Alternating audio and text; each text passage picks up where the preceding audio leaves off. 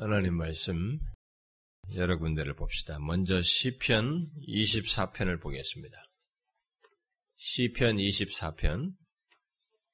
제가 가지고 있는 성경은 구약성경 팔백십구 페이지, 팔백십구 페이지 시편 이십사 편 십 절 먼저 한 절을 읽어봅시다.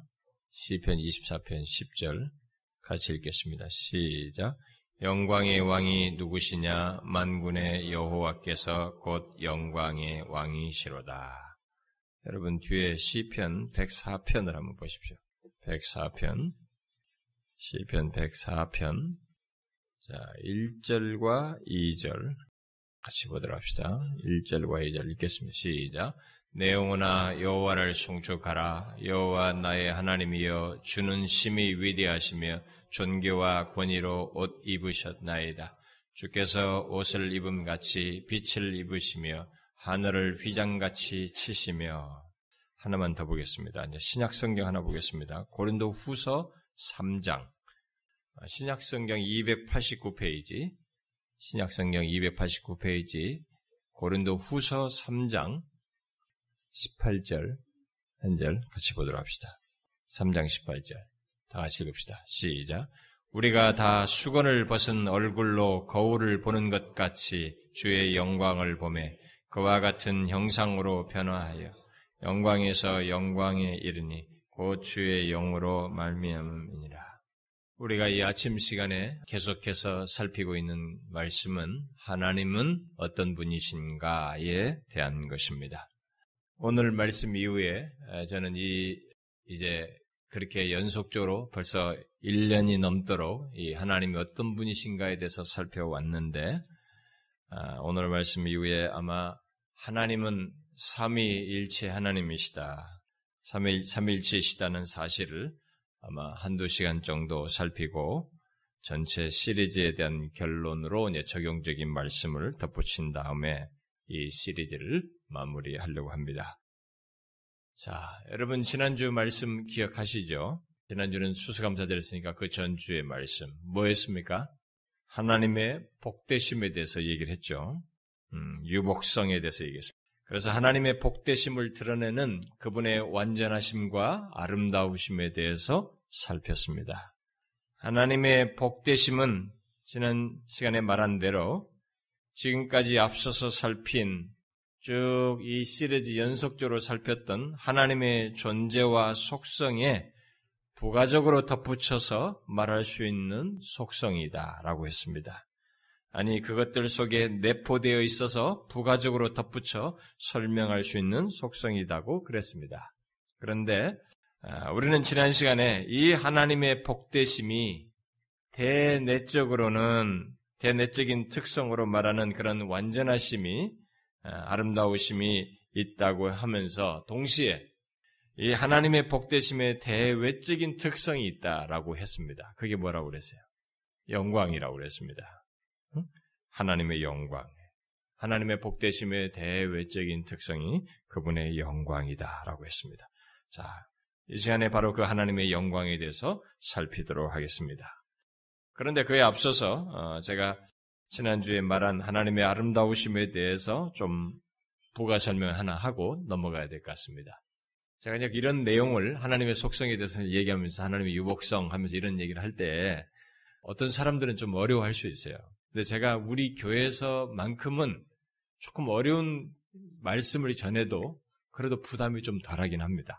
다른 교회에서 가려면 가서 그런 거 하나 하려면 저는 굉장히 뜸을 들여야 되고 막 부가 설명을 많이 해야 되는데 우리 교회에서는 그래도 조금 어려운 내용, 그런 표현을 써도 그래도 이미 많이 이게 단련이 돼서 문제가 되지 않는데 제가 우리 교회 방문자가 있을 땐 좀 어려워요.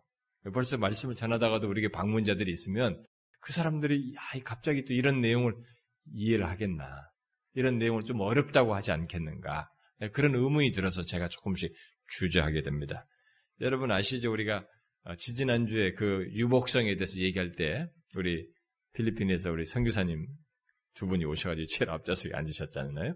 그분들이 이제 가고 나서 아마 누구 한, 다른 분, 관련된 사람한테 얘기했던 거고, 그냥 저한테 들어왔는데, 자기가 궁금했다는 거예요. 자기가 저 뒤에서 예배를 좀 드렸으면 했다는 거지. 과연 이 어려운 내용을 이 사람들 도대체 어떻게 듣고 있는가, 그걸 못 본 것이 후회스럽다는 거야. 음? 과연 이 교회 성도들이 저렇게 어려운 내용을 다 들을 수 있었을까? 듣고서 그 정말 어떻게 듣고 있었을까? 그걸 못 본 것이 좀 아쉽다고 했다고 해요.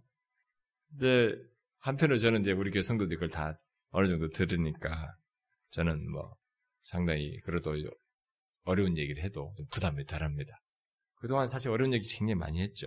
근데 이 유복성을 얘기할 때도 이 아름다우심을 얘기했을 때 이게 단순하게 단순한 아름다움을 말한 것은 아니었습니다.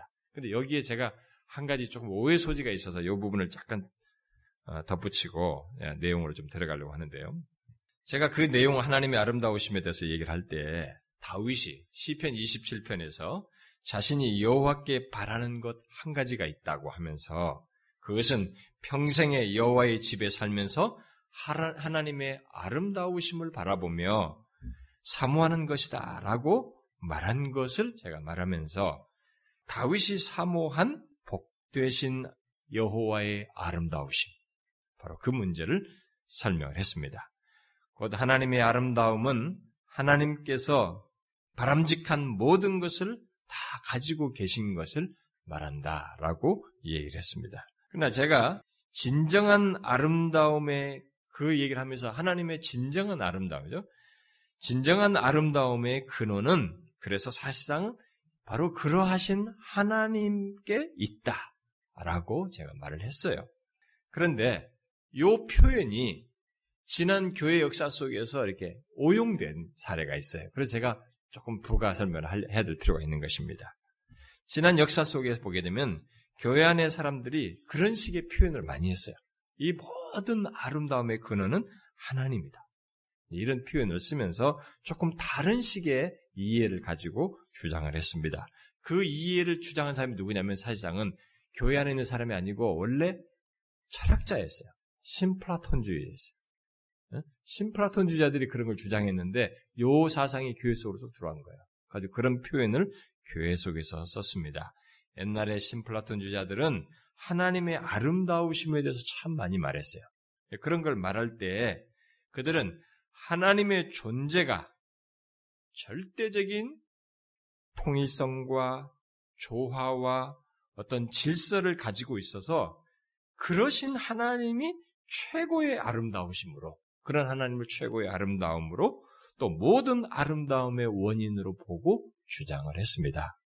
그리고 그런 하나님의, 하나님 표현과 이해가 어거스틴 같은 이 기독교 안의 이 거성, 이 대표적인 사람이 그런 표현을 수용하면서 이제 달리 조금 표현했지만 그런 것을 수용해서 기독교 안에서 이렇게 더 확장을 했고, 그러다 보니까 뒤에 스콜라 철학자들과 로마 카톨릭 교회들이 이런 표현을 많이 썼어요. 받아들였습니다.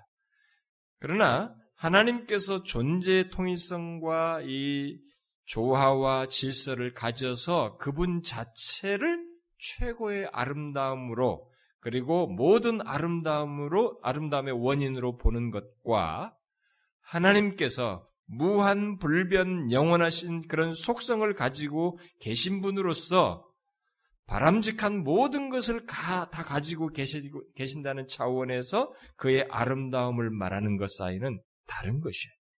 그 무엇보다도 그 아름다움을 창조하시는 분이시라는 것에서 구분이 되는 것이죠. 그래서 이런, 이 사람들은 그런 최고의 아름다움을 그냥 하나님을 최고의 아름다움 자체로 본 거예요. 그러면서 그 모든 아름다움의 원인으로 봤지만 사실상 하나님은 자신의 아름다움을 오히려 창조자이시죠. 네, 그런 부분에서. 그래서 이런 사실이 구별된 점이 있기 때문에, 근데 오용되는 것이 있어서 이 개혁주의자들이 그런 오해의 소지가 있는 아름다움이라는 이런 표현 대신에 하나님의 위엄과 영광이라는 표현을 더 선호했어요. 잘 안 쓰려고 했습니다.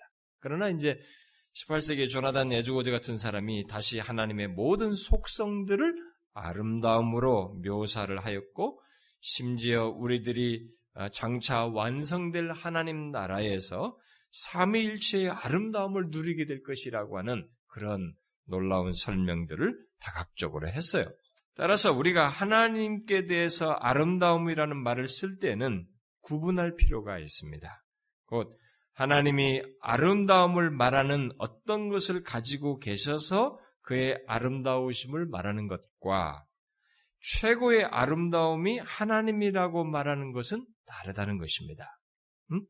그것은 마치 하나님이 사랑이시다고 말하는 것과 사랑이 하나님이다라고 말하는 것 사이의 차이만큼 다른 것이에요. 음? 우리가 하나님은 사랑이시다라는 말을 쓰지만 사랑이 하나님이라고 말하지는 않잖아요.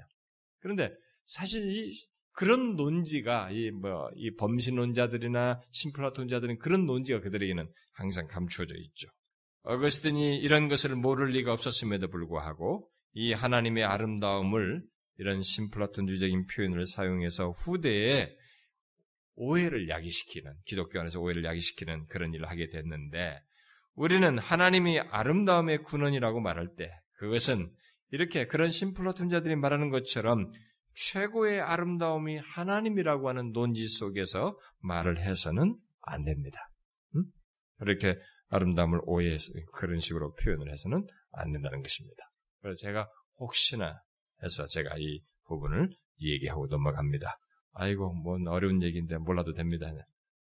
그러나 혹시나 여러분, 항상 기독교 진리는 미세한 것에서 우리가 오류에 빠져들어갑니다. 그래서 여러분들은 들으면서 그것이 그런가 하고 분별을 못하고 그냥 예수 얘기하고 하나님 얘기하니까 다 좋은 줄 알고 받아들이지만, 사실 신학적으로 그런 부분 교리적으로 문제가 되기 때문에 설명을 잠깐 한 겁니다. 자, 이쯤 하고, 자, 하나님의 절대적인 복되심의 대외적인 특성으로서 말하는 하나님의 영광에 대해서 이 시간에 살펴보도록 하십시다. 자, 우리는 성경에서 하나님을 말할 때, 성경에서 하나님을 말할 때 거기에 이 영광이라고 하는 말이 같이 곁들여서 자주 사용되는 것을 보게 됩니다. 그러니까 하나님을 이 영광과 연관지어서 다각적으로 이렇게 많이 말하는 성경 구절을 보게 됩니다. 먼저 하나님의 영광과 위엄이 전 피조계에 계시되어 나타나는 것으로, 오늘 읽은 말씀에서 그 시사입니다만 시편 백사 편 같은 것도 말합니다만은 그런 것을 성경에서 말을 하고 있습니다. 또 은혜의 영역에 이런 하나님의 영광이 계시되어서 나타나는 것으로 성경은 많이 말합니다. 또 그 하나님의 영광이 이스라엘 백성들 가운데 나타나셔서 그 영광을 드러내시는 것을 우리가 성경에서 자주 보게 됩니다. 또 하나님의 영광이 이스라엘 백성들이 지어놓은 게, 그들이 지었던 그 백성들 가운데 두었던 성막에 임하시는 것을 봤습니다. 또 솔로몬이 지은 성전에 하나님의 영광이 가득 임했던 그런 기록을 우리가 보게 됩니다. 또 특별히 이 영광이 독생자 예수 그리스도 안에서 나타났다고 요한복음 일 장 십사 절에서 말해요. 그리스도의 독, 독생자 그리스도 안에서 이 영광이 나타나서 그를 통해서 교회 안에 나타났다고 하는 로마서와 고린도 후서 말씀을 보게 됩니다. 또한 성경을 보면 하나님의 영광이 자주 그의 거룩하심과 연결되어 있는 것을 보게 됩니다. 그래서 그의 거룩하심을 나타내는데 바로 이 영광과 맞물려서 말하는 것을 보게 돼요. 그런 가운데서 구름으로 또는 불로 묘사되기도 합니다. 자, 이렇게 다양하게 하나님을 영광과 연결시켜서 성경은 말을 하고 있습니다. 그래서 오늘 읽은, 우리가 읽은 그 본문 시편 이십사 편 십 절에서 다윗은 여호와 하나님을 뭘로 묘사해요? 영광의 왕이시라고 말하고 있습니다. 하나님을 얘기하는데 영광의 왕이시다. 우리가 영광이라는 단어를 참 많이 쓰지 않습니까? 어? 우리도 하늘 영광교회고 이렇게 영광이라는 말을 많이 쓰는데, 이 영광이라는 것이 이제 하나님과 글을 쓸 때 이게 지금 뭘 말하는지 우리가 알아야 되는 것입니다. 뭐 시편 백십삼 편 기자는 여호와의 영광은 하늘보다 높으시다라고 고백을 함으로써 하나님과 그의 영광을 이렇게 붙여서 표현을 했습니다. 자, 그러면 우리들에게 이제 궁금한 것은 하나님과 관련해서 영광을 말할 때 이 영광이 뜻하는 바가 뭐냐는 거야. 우리가 많이 쓰는데 도대체 영광이라는 말이 뭘 말하느냐예요. 무슨 뜻이냐라는 것입니다. 여러분, 하나님의 영광을 말할 때 그 영광은 무엇을 말합니까? 이 영광은 무엇을 말해요? 반짝반짝 빛나는 것입니까? 자, 기본적으로 문자적인 설명부터 해봅시다. 영광이라는 이 원래 이제 구약의 히브리 말은 무게예요, 무게. 원래 본래적인 뜻은 히브리 말은 무겁다라는 동사에서 온 말이에요. 그래서 무거움, 또는 뭐 무게감 이렇게 해도 됩니다. 무거움을 뜻합니다. 근데 신약 성경에 있는 단어로 영광을 말할 때 신약 성경의 영광이라는 말은 원래 생각하다는 뜻에서 온 말인데 결국 평판이에요. 이 영광이 문자대로는 평판을 말합니다. 그래서 구약에서 그 이 영광이라는 말을 이제 그렇게 무게감이라는 무, 무거움을 뜻하니까 그런 말을 그런 의미로서 영광을 쓰다 보니까 이 영광이라는 말을 구약에서 사람에게 쓸 때는 무게감이 있는 거야. 뭔가 어떤가. 그러니까 중요성이 있는 거예요. 중요성이 있는 것이죠. 무게감이 있거나 어떤 중요성과 관련해서 쓰는데 주로 사람에게 사람들이 가지고 있는 부귀와 관련해서 이 영광을 썼어요.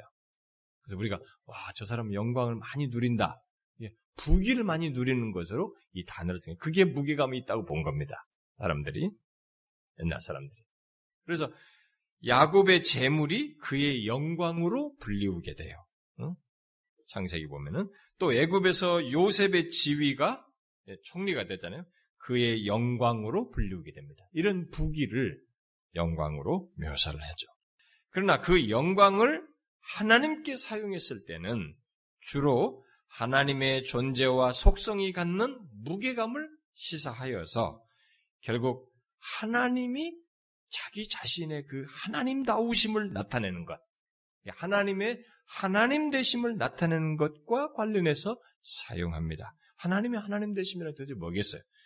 그러니까 로이 존스 목사의 말에 로이 존스 목사는 그래서 하나님의 영광을 그의 위대하심과 그의 광휘와 그의 어미하심을 묘사하는 말이다라고 그랬어요. 영광은 하나님의 위대하심과 광휘와 어미 어?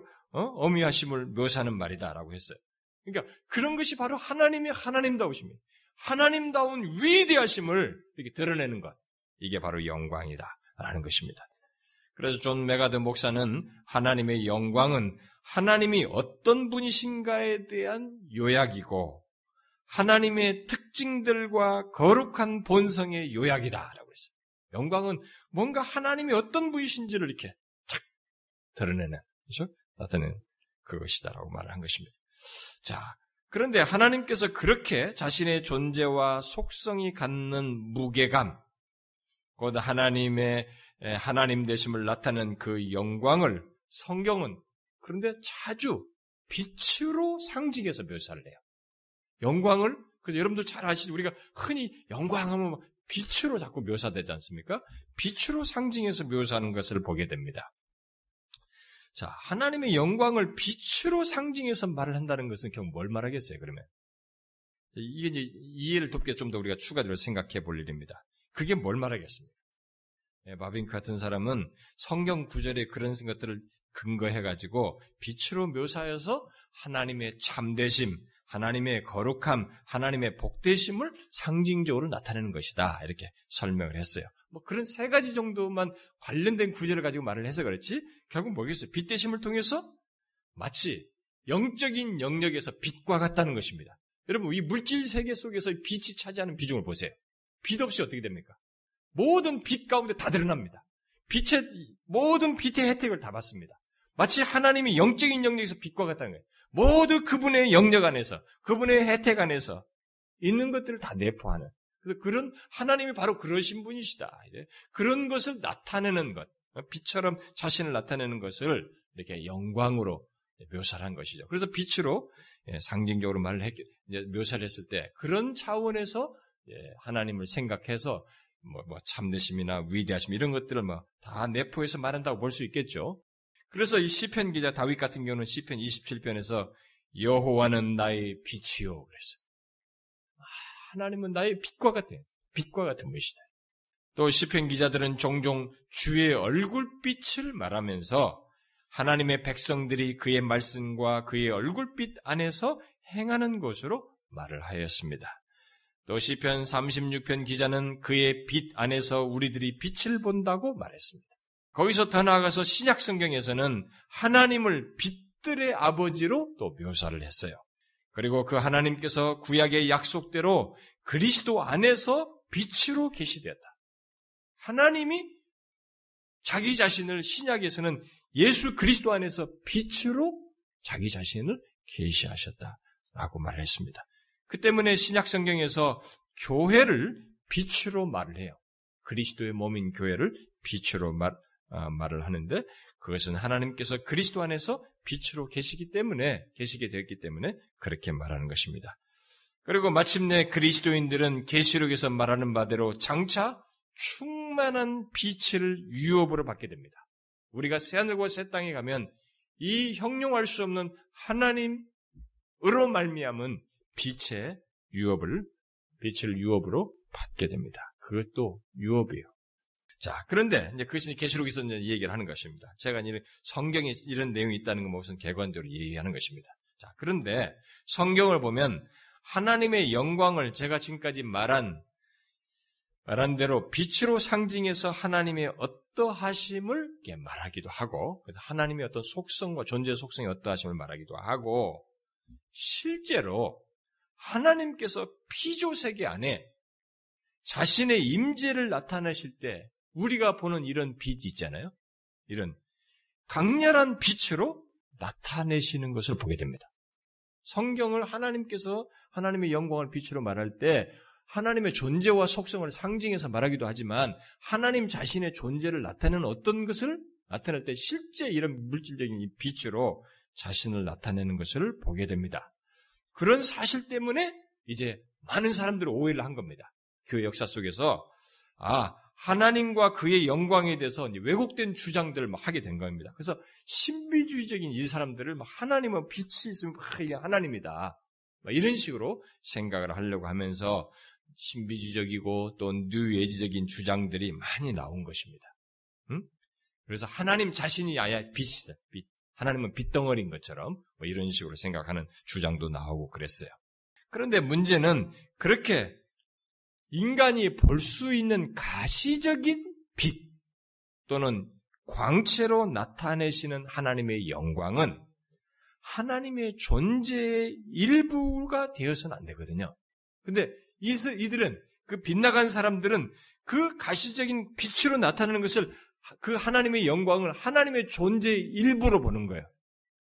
자, 그럼 뭐가 틀렸어요? 지금까지 여러분 저를 통해서 하나님에 대해서 쭉 배운 사람은 이제 이게 틀렸다는 걸 알아내야 됩니다. 하나님이 자신에게 어떤 빛, 광채를 드러내실 때 이 신비주의자들과 뉴에이지라는 이런 사람들은 이게 하나님의 존재의 일부로 생각했어요. 뭐가 문제예요? 뭐가 틀렸어요?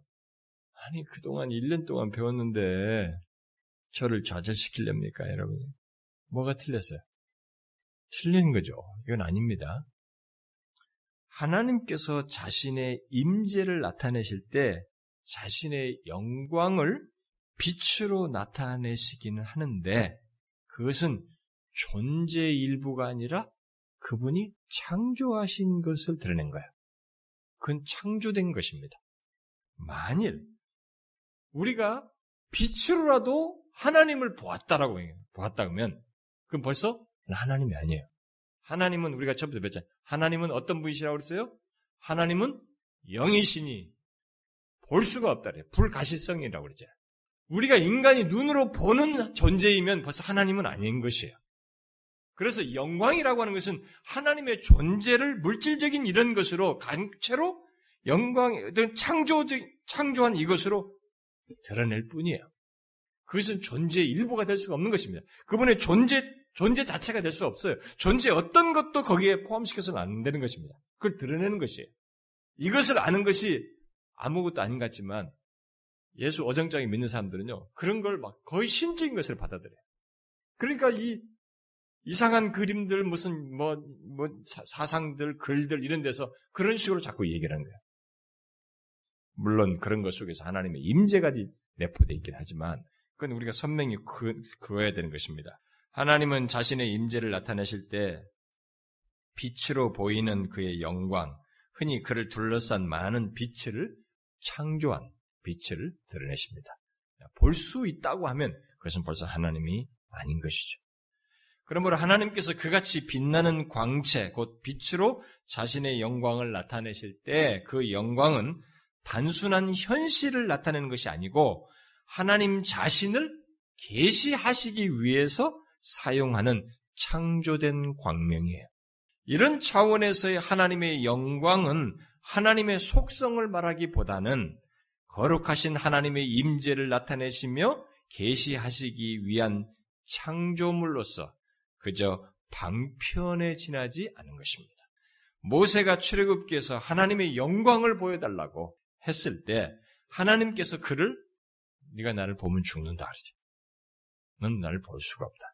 그러면서 하나님께서 스스로 손으로 덮으시면서 뭘 보이셨다고 하면서 자신의 등을 보였다고 그래요. 하나님의 등을 보였다는 얘기가 나오는데 이게 뭐겠어요? 그럼 보았어요, 뭔가. 모세가 뭔가를 보았습니다. 보았으면 뭐예요, 이게? 하나님 자체는 아닌 거예요. 존재 자체는 아닌 것이죠. 뭡니까? 그가 봤을 것은 분명히 이 빛나는 광채, 영광을 본 것입니다. 이런, 이런 것을 본 것이죠. 하나님께서 자신의 영광을 나타내시기 위해서 드러내신 창조된 광채를 그가 본 것이겠죠. 눈으로 보았다면 그것은 하나님 자신이 아니라 그런 하나님의 영광이라고 봐야 되는 것입니다. 왜냐하면 하나님 자신은 결국 결코 눈으로 볼 수 없기 때문입니다. 성경에서 누군가 하나님의 영광을 보았다면 음? 보았다고 하는 거죠. 보았다는 성경의 기록이 있으면 그 보았다는 그, 그것은 바로 하나님의 존재와 그의 탁월하심을 외적으로, 가시적으로 나타낸 창조된 광채를 보고 말한 것입니다. 그분 존재 자체가 아니죠. 그래서 그리스도께서 탄생하실 때 거기에 들에 있던 이 목자들에게도 뭐예요? 비추인 하나님의 영광이 있었습니다. 그것도 같은 것입니다. 누가복음 이 장에 보면 주의 사자가 곁에 서고 주의 영광이 그들을 두루 비치며 그랬어요. 두루 비침에 그들이 크게 무서워했다고 기록하고 있습니다. 거기서 주의 영광이 비쳤다. 예. 뭐예요 이게? 바로 밝은 빛으로 비친 것입니다. 창조된 광채를 얘기하는 것입니다. 그 같은 영광은 그리스도께서 일명 변화된 변화되신 그 변화산으로 불리운 변화산에서 변형되셨을 때도 나타났죠. 그것을 마태는 이렇게 기록하고 있습니다. 그들 앞에서 변형되사 그의 그 얼굴이 해같이 빛나며 옷이 빛과 같이 휘어졌더라. 뭔가 그분으로부터 그런 것을 보았습니다. 자, 예수님께서 그렇게 광채, 거기에서 얼굴이 해같이 빛나는 옷이 빛과 같이 휘어지는 것을 보았습니다. 자, 이게 아주 중요한 힌트입니다.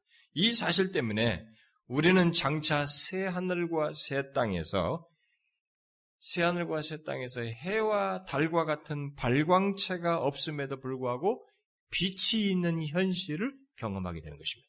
그런 세상에 우리가 존재할 수 있게 되는 것입니다. 실제로 계시록 이십일 장을 보게 되면 장차 새하늘과 새 땅에는 해와 달이 빛, 해와 달의 비침이 필요 없다라고 하면서 그 이유를 덧붙입니다. 그 이유가 뭐냐면 하나님의 영광이 비치고 어린 양이 그 등불이 되기 때문이다 라고 기록하고 있습니다. 새하늘과 새 땅에는 이런 발광체가 없습니다. 해와 달이 없어요. 우리는 이 경험세계 속에 있으니까, 이 창조세계 속에 있으니까 이게 해와 달이 없는, 이런 빛 없는 세상을 생각할 수 없지만 절대적으로 지금 우리가 낮에도 해가 있으니까 확 나지 않습니까? 온 세계가. 절대적이죠 거의. 그런데 새하늘과 새 땅에는 그게 없습니다. 바로 이 하나님의 영광이 비치는 것입니다. 이게 하나님으로부터 신적인 것이 그러니까 이게 엄청난 현실을 우리가 경험하게 되는 것입니다. 그러니까 새하늘과 새 땅에서 우리가 경험하는 모든 물질세계 이런 것들은 지금도 하나님으로부터 창조된 것으로부터 결국 하나님이 결부된 것으로부터 우리가 혜택을 누리지만 직접적으로 하나님 자신과 모든 것이 결부되어 있는 것들을 다 경험하게 되는 그런 현실을 맞게 된다는 것을 우리가 알 수 있는 것이죠.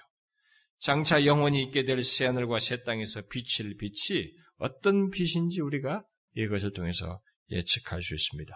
바로 하나님의 영광입니다.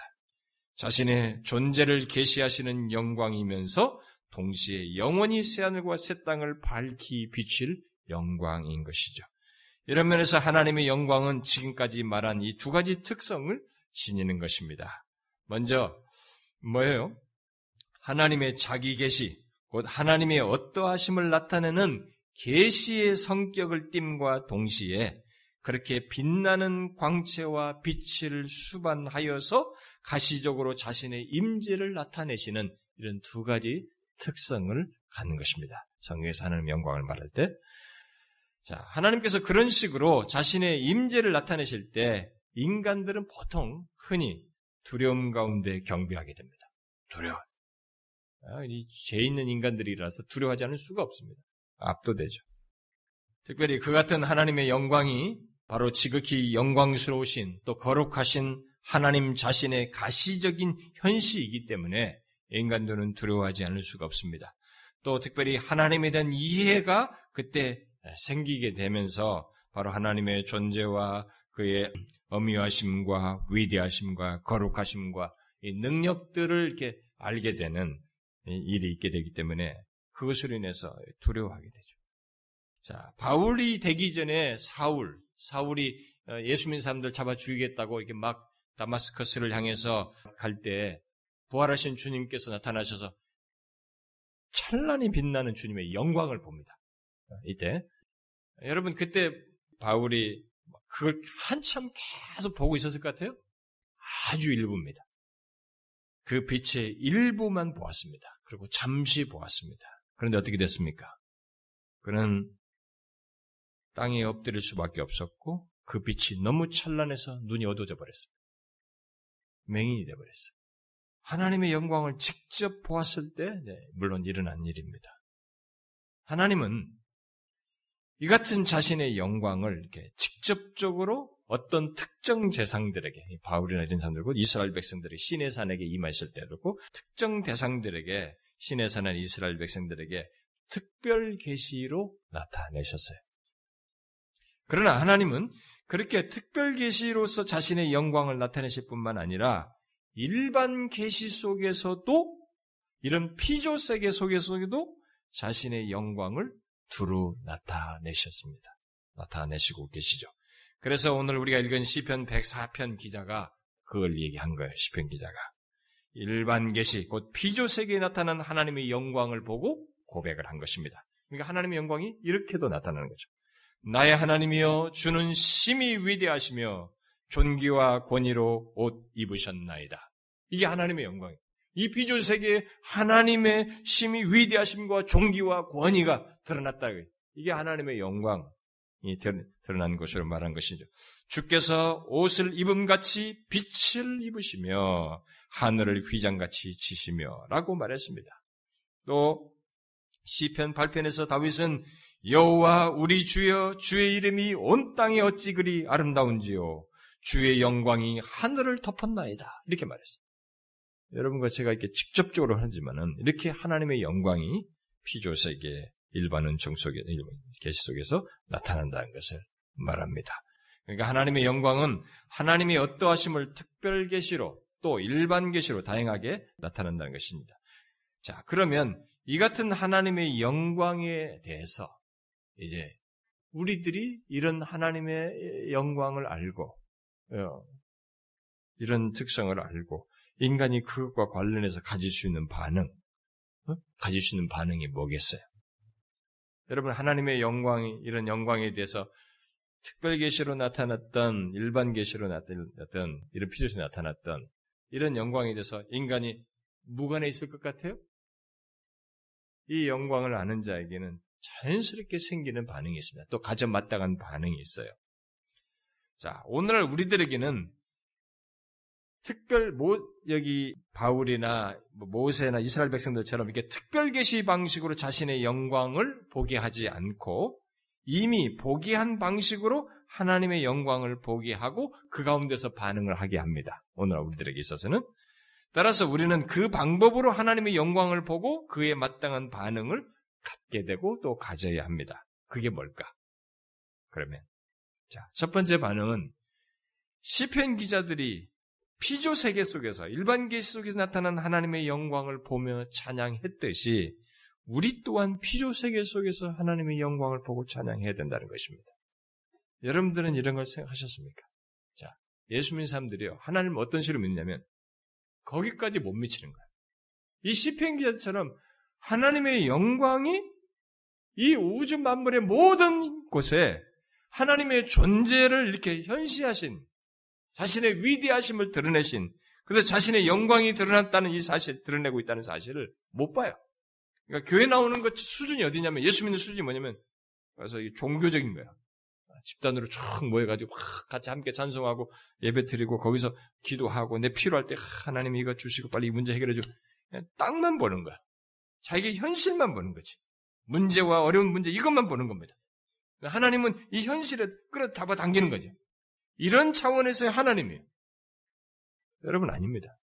우리는 하나님의 영광을 봐야 됩니다. 그리고 이 영광에 대한 마땅한 반응이 있어야 되는 거예요. 아니 그게 돈 주나? 돈 문제가 아니에요.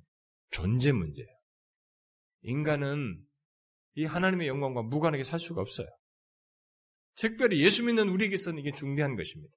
이 시편 백사 편 기자처럼 피조물을 보면서 주는 심히 위대하시며 존귀와 권위로 옷 입으신 것을 보면서 그처럼 우리가 그의 영광을, 하나님의 영광을 찬양해야 하는 것입니다. 자, 한번 보세요. 여러분들은 이런 찬양을 해보았습니까? 아니, 예수를 믿는다면서 하나님의 이런 존재 속성을 듣고 하나님의 영광에 대해서 우리가 알, 알게 되면서 하나님이 그런 영광을 듣는 것도 알면서 여러분들 이런 찬양을 해보았습니까? 그러니까 우리들의 신앙이 너무 기복적이에요. 너무 현실적이고 땅 지상적인 거죠. 위를 못 봐요. 하나님의 세계를 못 봅니다. 하나님의 모든 이 놀라운 세계 속에서 자신의 영광에 관련돼서 우리가 있는 존재인 것을 못 보는 거예요. 시편 구십칠 편의 기자가 만물이 하나님의 영광을 드러내는 것을 보면서 하나님의 찬양을 해요. 이렇게 합니다. 여호와께서 다스리시나니 땅은 즐거워하며 허다한 섬은 기뻐할지어다. 구름과 흑암이 그를 덮어 둘렀고 의와 공평이 그의 보좌의 기초로다. 그의 번개가 세계를 비추니 땅이 보고 떨었도다. 산들이 여호와의 앞 곧 온 땅의 주 앞에서 밀랍같이 녹았도다. 하늘이 그의 의를 선포하니 모든 백성이 그의 영광을 보았도다. 여호와여 주는 온 땅 위에 지존하시고 모든 신들보다 위에 계시나이다. 의인이여 너희는 여호와로 말미암아 기뻐하며 그의 거룩한 이름에 감사할지어다. 또 시편 백팔 편 기자도 그렇습니다. 여호와여 내가 만민 중에서 주께 감사하고 문 나라 중에서 주를 찬양하오리니 주의 인자하심이 하늘보다 높으시며 주의 진실은 궁창에까지 이르나이다. 하나님이여 주는 하늘 위에 높이 들리시며 주의 영광이 온 땅에서 높임받기를 원하나이다. 이 사람은 보았어요. 주의 인자심이 하늘보다 높으시며 주의 진실은 궁창에까지 이릅니다. 하나님의 영광에 대한 우리의 반응이 이러해야 되는 것입니다.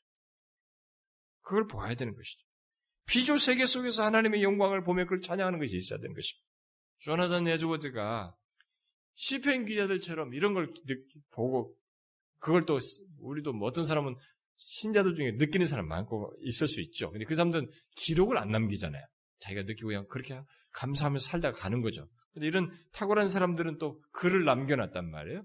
이 시편 기자들처럼 자기도 하나님의 영광을 보며 그걸 기뻐했던 그런 글을 남겨놨어요.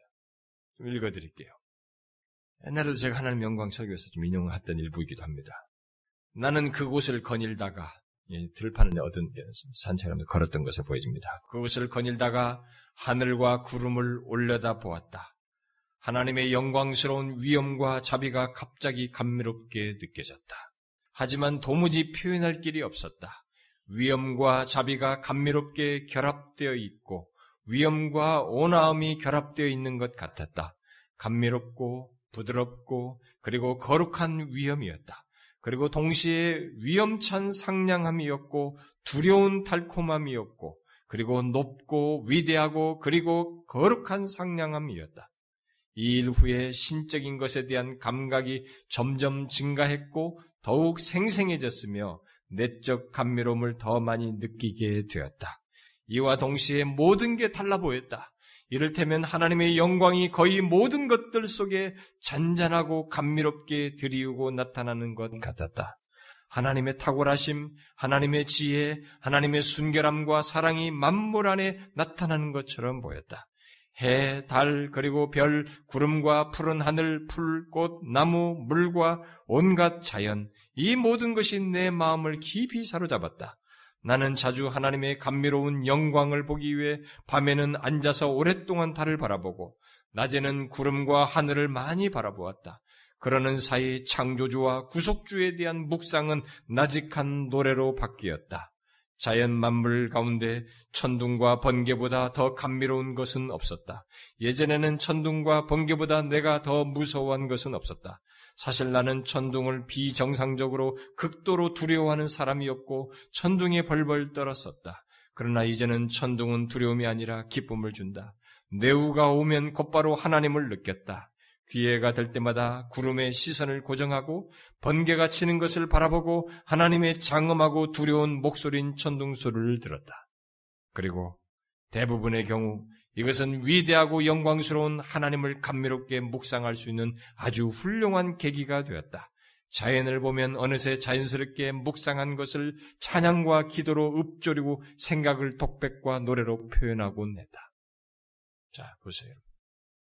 이 피조세계에 하나님과 무관합니까? 이 피조세계, 이 엄청난 광활한 이 엄청난 이 세계들 보세요. 이게 하나님과 무관하냐는 거예요. 하나님이 창조하셨어요. 하나님이 분명히 관련되어 있습니다. 하나님이 관련되지 않는 가운데서 일어나는 것은 없어요. 거기서 하나님의 위대하심을 보았습니다.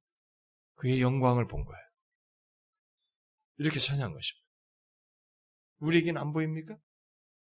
우리에겐 찬양할 것이 없습니까? 여러분들이 등산을 가든 산행을 했든 어떤 즐거운 걸 볼 때요. 우주 만물을 보세요. 심지어 뭐 천둥박이 아, 무섭기만 하다고 해요. 하나님의 창조 세계에서 있는 거예요. 여러분들은 거기서 하나님을 보십니까? 이거예요, 여러분. 하나님의 영광과 우리 무관하지 않습니다. 우린 그것을 보면서 발견하고 하나님을 찬양하는 것입니다. 하나님의 영광을 아는 자에게는 그것이 있어야 되는 것이죠. 그러나 하나님의 영광에 대한 자연스럽고 또 마땅한 다른 반응은 이 피조성이 나타나는 하나님의 영광을 찬양하는 것을 넘어서서 그 영광을 우리의 존재와 삶에 반영하는 것이에요. 그것을 예수님께서 마태복음 오 장에서 말씀하셨죠. 빛과 영광이라는 용어를 같이 써서 얘기하는 것이죠. 너희 빛이 사람 앞에 비치게 하여. 이때 빛은 하나님의 빛을 투사한 빛이에요. 소유한 빛입니다. 신자가. 그래서 너희 빛이 사람 앞에 비치게 하여 그들로 너희 착한 행실을 보고 하늘에 계신 너희 아버지께 영광을 돌리게 하라. 하나님의 영광을 이제 알게 된 자, 하나님의 영광과 관련된 신자에게 있어서는 그 영광을 이렇게 자신의 존재와 삶에 반영하는 것이 있어야 된다는 것이죠. 물론 이 말 자체 자체가 시사합니다만은 이건 아무나 할 수 있는 것이 아닙니다. 사도 바울이 더 정확하게 설명하죠. 우리가 아까 읽었던 고린도 후서 삼 장 말씀이 더 설명 잘하는 겁니다. 그 말씀이 말하는 바대로 복음을 듣고 주의 영광을 본 사람이 그 영광을 존재와 삶으로 반영하게 되어 있습니다. 하나님의 영광을 보지 못한 사람은 그걸 반영할 수가 없어요. 그 말씀에서 그랬잖아요. 우리가 다 수건을 벗은 얼굴로 보, 거울을 보는 것 같이 주의 영광을 본다라고 그랬잖아요. 자, 수건으로 있어요. 수건을 벗은 것, 벗은 것 같이 얼굴로 거울을 보는 거예요. 수건을 가 있으면 내 얼굴 못 보잖아요. 그렇게 수건을 벗은 것 같이 얼굴을 보는 거예요. 이게 뭐예요? 복음을 듣고 복음을 들으면 이 수건이 벗겨지는 것입니다. 그래서 앞에 실체를 보듯이 주의 영광을 보는 것입니다. 복음을 듣고 예수를 믿기 이전까지는 다 수건을 가려서 주의 영광을 못 보는 거예요. 예수 얘기해봐야 예수가 누군데 하나도 못 알아듣는 것입니다. 주의 영광을 못 봐요. 아버지의 독생자의 영광을 못 보는 것입니다. 그리스도 안에 있는 아버지의 영광을 못 보는 것이죠. 복음을 듣고 예수를 믿게 될 때 마치 수건이 벗겨지듯이 벗겨져서 아버지의 독생자의 영광을 우리는 믿음으로 보게 되는 것입니다. 그렇게 된 사람은 이제 그 영광을 삶으로 반영하게 된다는 것입니다. 바울은 그것을 여기 고린도후서 삼 장 십팔 절에서 주의 영광을 보매 그와 같은 형상으로 변화하여 라는 말로 표현하고 있는 것입니다. 이 말이 무슨 말입니까? 주의 영광을 본 자는 그 영광을 반영하는데 그 반영된 것이 어떻게 나타나냐면 그와 같은 형상으로 변화되는 것으로 나타난다 이 말입니다. 결국 주를 닮는다는 것입니다. 그 본 형상을 닮는다는 것이죠. 그런데 그 일이 어떻게 있게 된다는 것이겠어요? 그런 일이 어떻게 된다는 겁니까? 그 구절 안에 답이 다 있어요. 뭐예요? 주의 영으로 말미암는다라고 말하고 있습니다. 성령께서 주의 형상으로 주의 영광을 본 자, 복음을 듣고 이 주의 영광을 본 자는 주의 형상으로 변화되는 일을 하신다는 것입니다. 자, 주의 형상으로 성령께서 주의 형상으로 변화되게 하는 일이 주로 뭐예요? 바로 주의 성품을 담는 겁니다. 구체적인 내용을 말하자면 주님의 성품을 담는 거죠. 성령께서 우리 안에서 갖게 하시는 주의 성품은 뭡니까? 자, 보세요. 성령께서 주의 형상으로 변화시키는데, 여러분, 주의 형상은 성품을 말한다고 했어요. 그러면 성령께서 우리 안에서 갖게 하는 주의 성품은 주로 뭐겠어요? 뭐겠습니까? 자, 예수 믿는 사람 안에서 성령께서 주의 형상을 담게 하는, 주의 성품을 담게 할 때 그 성품은 뭐겠어요? 아니, 여러분, 우리 교회에서 그렇게 배우고 성경 공부하고 이렇게 하는데도 왜 이렇게 답이 안 나옵니까? 응? 아니, 성령께서 예수 믿게 된 사람, 주의 영광을 본 사람 안에서 주의 본 영광, 그 본 그분을 형상을 담게 한단 말이에요. 성품을 담게 한다고 하는데 그 성품은 어떤 성품이겠어요? 성령께서 담게 하는 성, 성품이라면 거룩함, 성령의 열매. 자, 이제 답이 다 나왔어요, 여러분들에서. 예수님께서 말한 것도 보세요. 예수님이 나는 온유하고 겸손하니 너희들이 멍에를 메고 나에게 배워라. 그랬죠? 나는 온유하고 겸손해. 그리고 내가 사랑한 것처럼 너희도 사랑하라. 온유, 겸손, 사랑. 그리고 뭐 다 나와요, 이제. 그러면 이런 것들이 다 어디에 포함되어 있어요? 성령의 아홉 가지 열매에 다 포함되어 있죠? 이 아홉 가지 열매는 성령의 열매라는 이 수식어가 붙어있게 했지만은 그것은 성령께서 그리스도의 성품을 담게 할 때 나타내는 성품들이에요. 영적, 도덕적 성품들입니다. 사랑, 온유 다 있어요. 희락, 화평이 다 있습니다. 이런 게. 성령 하나님은요, 처음 복음을 듣고 예수 그리스도를 믿음으로써 주의 영광을 본 자들 안에서 그 영광을 이렇게 성품을 닮음으로써 반영하게 하십니다. 그래서 더디긴 더디더라도 이런 성품들이 우리 안에서 점점점 생기는 것이 그 사람이 주의 영광을 보고 그와 같은 형상으로 변화되고 있는 것입니다. 예수를 오래 믿어도 성품의 변화가 없다. 그건 가능치 않아요. 성령의 역사 때문에 가능치가 않습니다. 성령, 예수 믿어 성령이 거한 사람에게는 반드시 이런 성품의 변화가 있습니다. 영광을 보고 그와 같이 주의 형상을 보고 그와 같은 형상으로 변화돼요. 주의 영으로 말미암아서. 그러면서 교회 다니면서도 매 똑같으면 그건 심각한 거예요. 성품의 변화가 없다면 심각한 겁니다. 여러분, 삶의 행동은 이 성품의 변화를 반영하는 것입니다. 그래서 이게 우선적이거든요. 이게 주의 영광과 관련되어 있는 사람의 모습이에요. 주의 영광은 이렇게 주의 성품을 닮아서 살도록, 반영한, 주의 영광을 반영하는, 이런 식으로 반영해서 살도록 하시는 것입니다. 근데 이 일을 언제까지 하는가? 그 본문에 나와 있어요. 영광에서 영광에 이르기까지. 자, 복음을 듣고 주의 영광을 보았어요. 근데 또 다른 영광이 뒤에 있어. 이 영광은 뭐예요? 장차 얼굴을 맞대고 주의 영광을 보게 되는 그때까지입니다. 그러니까 새하늘과 새 땅에서 그 영광을 볼 때까지예요.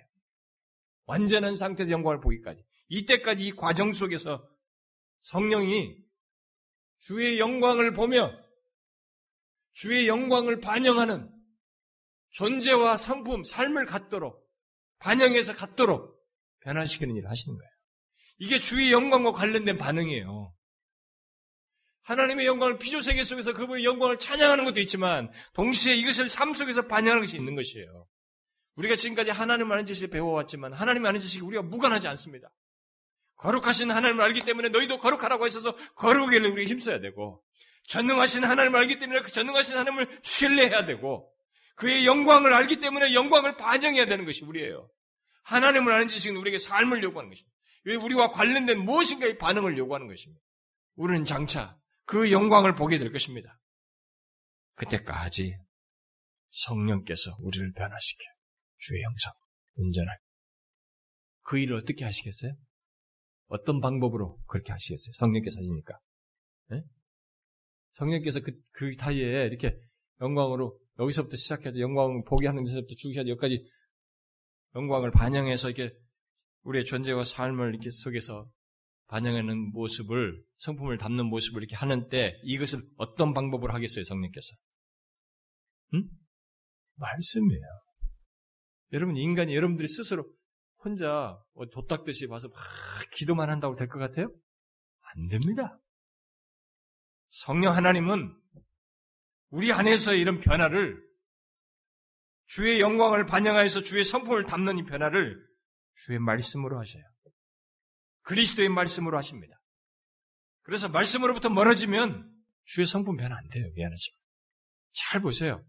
여러분들이 하나님의 말씀을 가까이 하고 듣고 계속 그 말씀을 읽고 말씀이 여러분들에게 영향을 성령께서 감화 감동하시는 이 횟수가 있는 많이 있는 사람과 그 횟수가 적은 사람들 차이를 보세요. 차이가 선명합니다.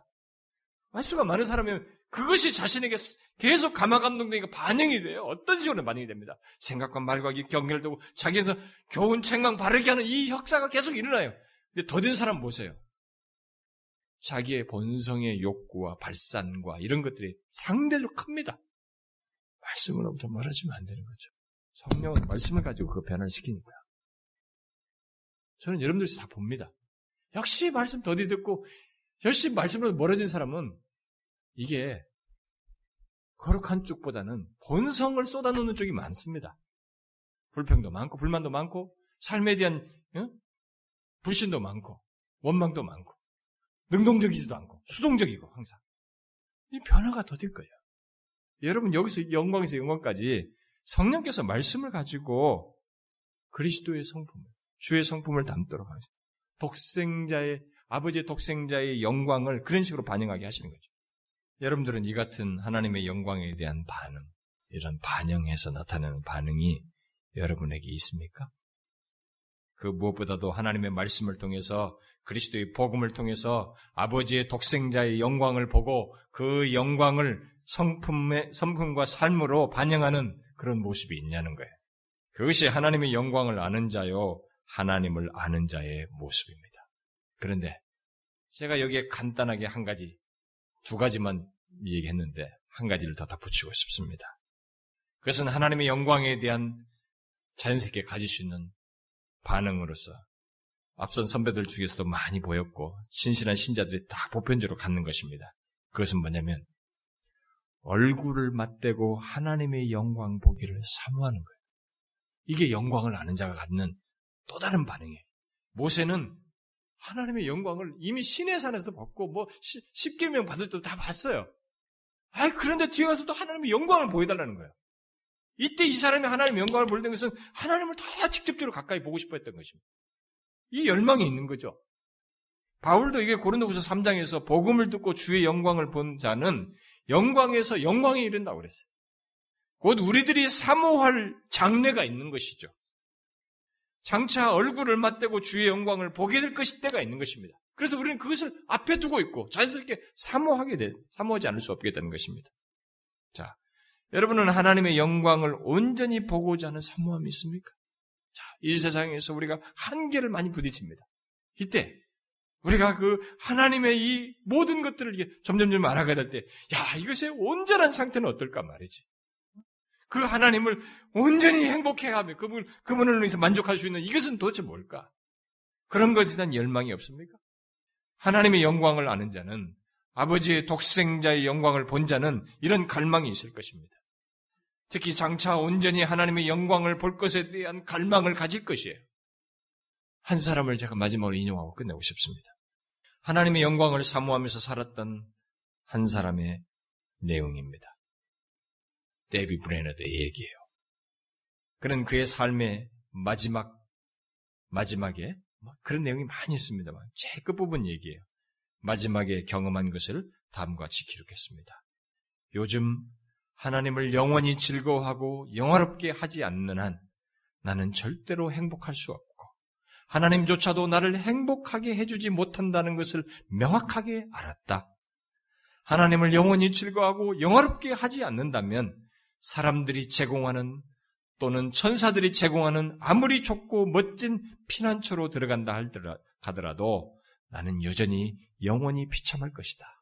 오, 하나님을 사랑하고 찬양하며 영원히 그를 찬양하, 즐거워하라. 나의 영혼은 이 글을 쓰는 동안에도 하나님을 향해 헐떡거리며 하나님을 갈구한다. 오, 하나님은 온 세상 중에 영광을 받으셔야 한다. 하나님이 영광을 받으셔야 한다는 갈망과 하나님을 사랑하고 하나님을 위해 살려는 갈망으로 내 마음이 녹아버린다. 그 달콤함과 편안함 속에서 오, 나는 하나님과 함께 있기를, 하나님의 영광을 보기를, 하나님의 임재 앞에서 절하기를 간절히 간절히 바란다 라고 말했습니다. 그리고 그는 자신이 죽기 일주일 전 자신이 글을 쓸 수 있는 마지막 그 침대에서 마지막 남은 힘, 마지막 힘이 남아있을 때 그가 마지막으로 쓴 글 속에 이 내용이 있습니다. 이게 마지막 글이에요. 시월 이일 금요일, 이날 나의 영혼은 늘 달콤하게 하나님을 향해 있었다. 나는 그의 영광을 볼 수 있게 그와 함께 있기를 열망한다. 나는 나의 모든 것, 나의 가장 친한 친구들, 나의 극진히 사랑하는 양무리들, 세상을 떠난 나의 형, 그리고 시간과 영원을 위한 나의 모든 염려들까지도 그에게 맡기고 싶은 사랑스러움을 느낀다. 오, 이 세상에 그의 나라가 도래하기를, 그들 모두가 하나님의 성품으로 인해 하나님을 사랑하고 영화롭게 하기를, 그리고 복된 구원주가 그 영혼의 산고를 보고 만족하시기를, 오, 오소서 주 예수여, 속히 오소서, 아멘. 하나님의 영광에 대한 이런 갈망을 우리는 가질 수 있습니다. 왜? 우리는 영광에서 영광으로 나아가거든요. 이게 있거든요. 이 땅에서부터 더 많이 그, 그 영광스러운 하나님을 즐거워할 수 있는 특권도 있을 뿐만 아니라 우리는 더 온전한 것에 대한 갈망을 가질 수 있습니다. 모세처럼 이 땅에서부터 열망할 수 있겠습니다. 어떻습니까? 하나님을 아는 자, 주님의 영광을 아는 자는 피조 세계 속에서 하나님의 영광을 보고 찬양할 것입니다. 그리고 그 영광을 존재와 삶에서 반영할 것입니다. 또 이렇게 주의 영광 보기를 간절히 사모할 것입니다. 이게 예수, 하나님을 아는 자예요. 여러분들에게 이것이 있습니까? 저와 여러분에게 이 세 가지가 있기를 소원해요. 기도합시다. 하나님 아버지, 감사합니다. 참 우리에게 하나님의 영광을 알게 해주셔서 감사합니다. 주님의 위대하심이, 그 탁월하심이 우주 만물의 창조 세계 속에서 드러내셨는데 그 영광을 우리가 보지 못하고 그 영광을 찬양하지 못했던 어리석음을 용서하여 주옵소서. 우주 만물에 드러난 이 하나님의 위대하심을, 주의 영광을 기꺼이 찬양하며 즐거워하는 저희들 되게 하여 주옵소서. 주께서 이 만물 속에서 창조하신 모든 것 속에 자신의 손길을 드러내고 계시며 주님의, 주님의 능하심을 드러내고 계시며 그 어떤 것에서도 우리가 주의 그 탁월하심을 보고 그것을 찬양하며 감사하는 저희들 되게 하옵소서. 그뿐만 아니라 아버지의 독생자의 영광을 드러내신 예수 그리스도를 닮음으로써 하나님 그 영광을 우리가 삶으로 반영하는 저희들 되게 하여 주옵소서. 주의 성품을 우리가 소유함으로써 특별히 하나님의 말씀을 통해서 우리의 성품을 점점 빚어가시고 또 삶의 그 말씀을 삶 속에서 구현하는 가운데서 빚어가시는 그 과정 속에서 하나님의 기꺼이 주의 영광을 반영하는 저희들 되게 하여 주옵소서. 그뿐만 아니라 하나님의 영광을 사모하며 그 온전한 영광을 갈망하는 저희들 되게 하여 주옵소서. 예수 그리스도의 이름으로 기도하옵나이다. 아멘.